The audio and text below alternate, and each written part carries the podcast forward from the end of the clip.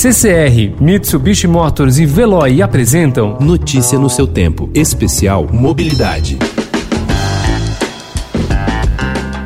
Duas semanas antes de a pandemia do novo coronavírus chegar ao Brasil, um voo que estava previsto para sair de São Paulo rumo a Milão com mais de 90% de ocupação acabou decolando com menos de 40% dos passageiros. No dia seguinte, um outro voo que partiria de Nova York para a Itália também teve intercorrências.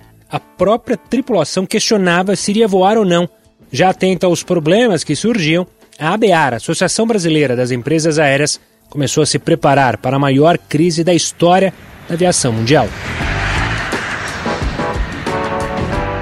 Em 2019, a aviação comercial manteve importante contribuição para o desenvolvimento do Brasil, ao gerar mais de 103 bilhões de reais à economia, o equivalente a 1,4% do PIB nacional. O presidente da BEAR conta que neste ano, com a pandemia, a demanda doméstica caiu 92% e a internacional 100%. Ainda assim, segundo Eduardo Sanovitz, não houve demissões.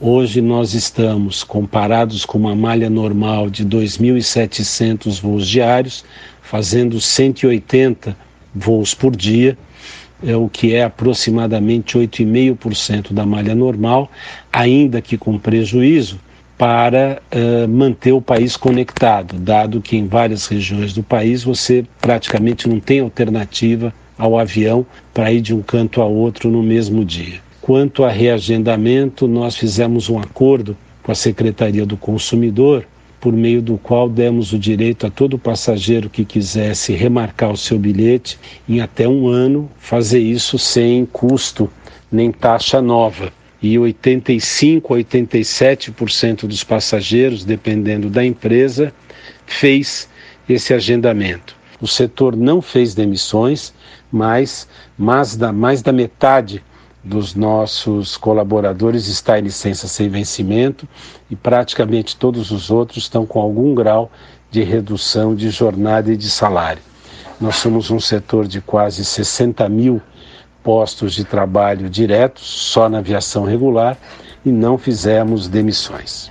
Mesmo operando em modo sobrevivência, as empresas aéreas transportam gratuitamente os profissionais que atuam no combate à pandemia em todo o país.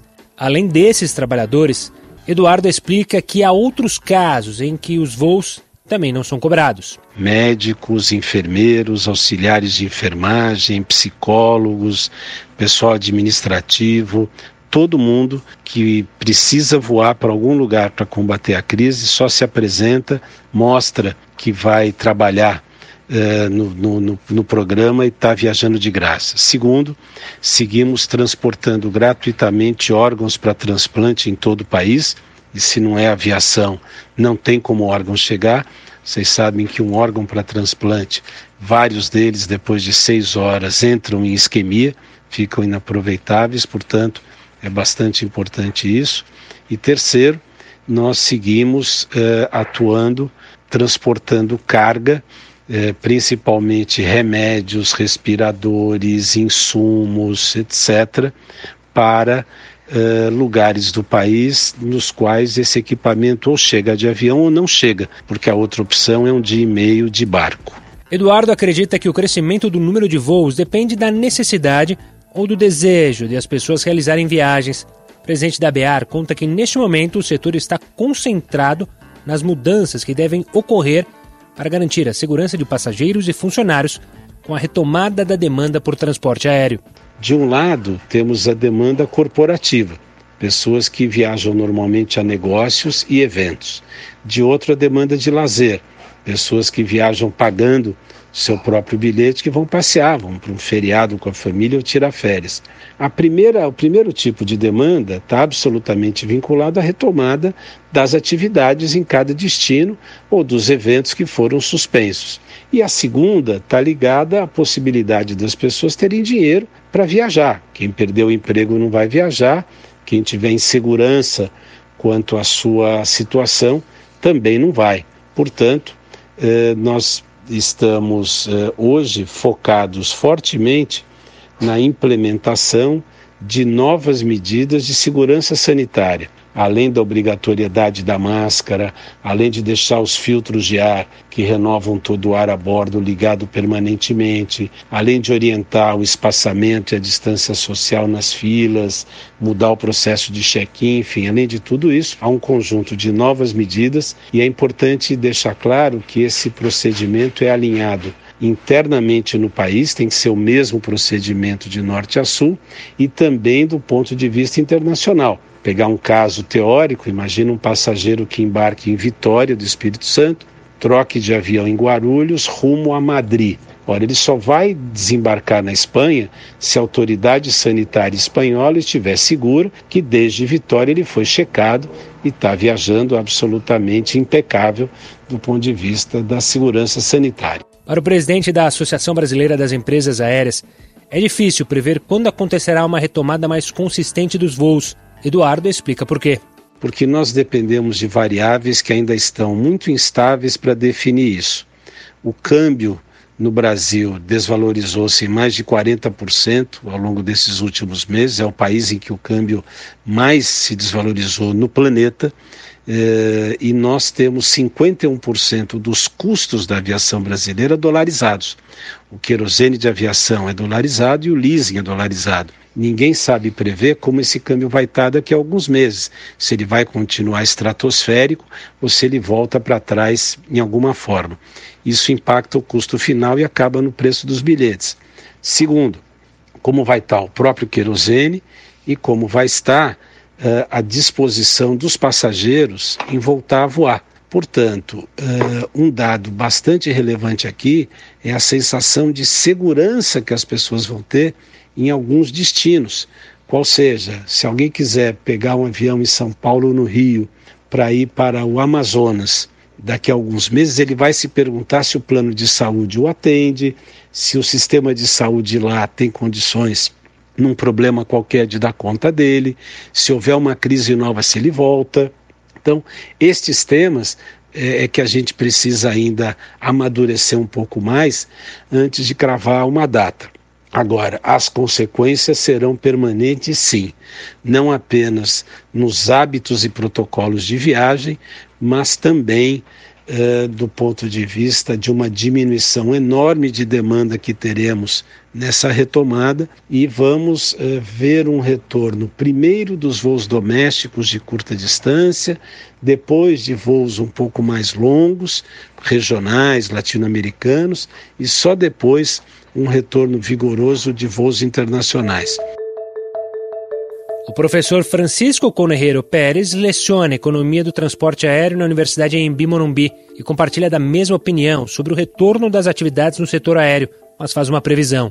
Uh, na verdade, é uma incógnita, posso assim se dizer, não dá para dizer uma data, olha, vamos voltar tal, tal mês, vai, isso vai depender muito da evolução desse quadro, desse quadro que está ocorrendo, entendeu? É como a a liberação do, uh, do no caso do isolamento, uh, se estuda, na aviação se faz a mesma coisa. Eu estimo, assim, uma ideia. O mercado espera que pelo menos dentro de três meses a, a, a comece a ter uma liberação uh, mais acentuada. Por enquanto é, é vagarosa.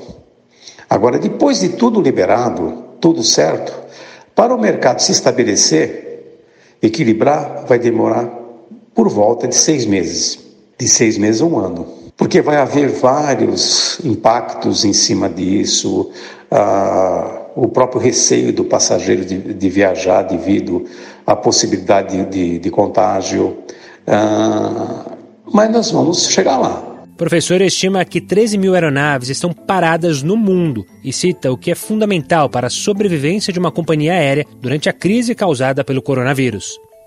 Ela depende muito do caixa e também dos acionistas, lógico, né? Ah, que acionista tem condições, na verdade, de até mesmo nessa, nessa época investir, eles não, não vai se retirar da empresa, ah, se procura ah, linhas de financiamento oferecidas, né? mas isso passa por um crivo, evidentemente. Mas a sobrevivência vai dar justamente dentro tão forte o caixa de cada empresa Tinha no início da crise. Tem empresas que aguentam quatro meses. Depois de quatro meses não tem mais condição de funcionar. Tem empresas que com 30 dias, isso eu já estou falando do mundo, uh, não conseguiram uh, continuar, algumas até fecharam, fecharam suas portas, certo? Não voaram mais. Mas será que após o fim do isolamento social tudo será como antes na aviação? Professor Francisco projeta uma mudança comportamental que vai impactar o setor. Depois de tudo isso resolvido, vai haver mais calls, entendeu? Os, os, o corporativo não vai viajar tanto assim, ele vai viajar menos, né? Ele não vai viajar tanto, ele vai ficar mais uh, fazendo call, que aliás eu faço call e, e, e aulas em call também, e dá para levar bem. Uh, tem assuntos que não precisa estar presente mesmo, certo? No, no caso do corporativo, mas vai aumentar a, a, as viagens a turismo, isso aí é um fato já estava tendo esse tipo de condição que, de call, né? mas não tão assim acentuado como acredito aqui para frente. Então eu digo assim, resumindo, nós vamos ter muitas mais viagens a turismo do que a negócios. Este episódio de Notícia no seu tempo especial Mobilidade teve apresentação minha, Gustavo Toledo, produção de Adriana Simino, edição de Alessandra Romano e finalização de Mônica Herculano e Felipe Kozlovski. Obrigado pela companhia.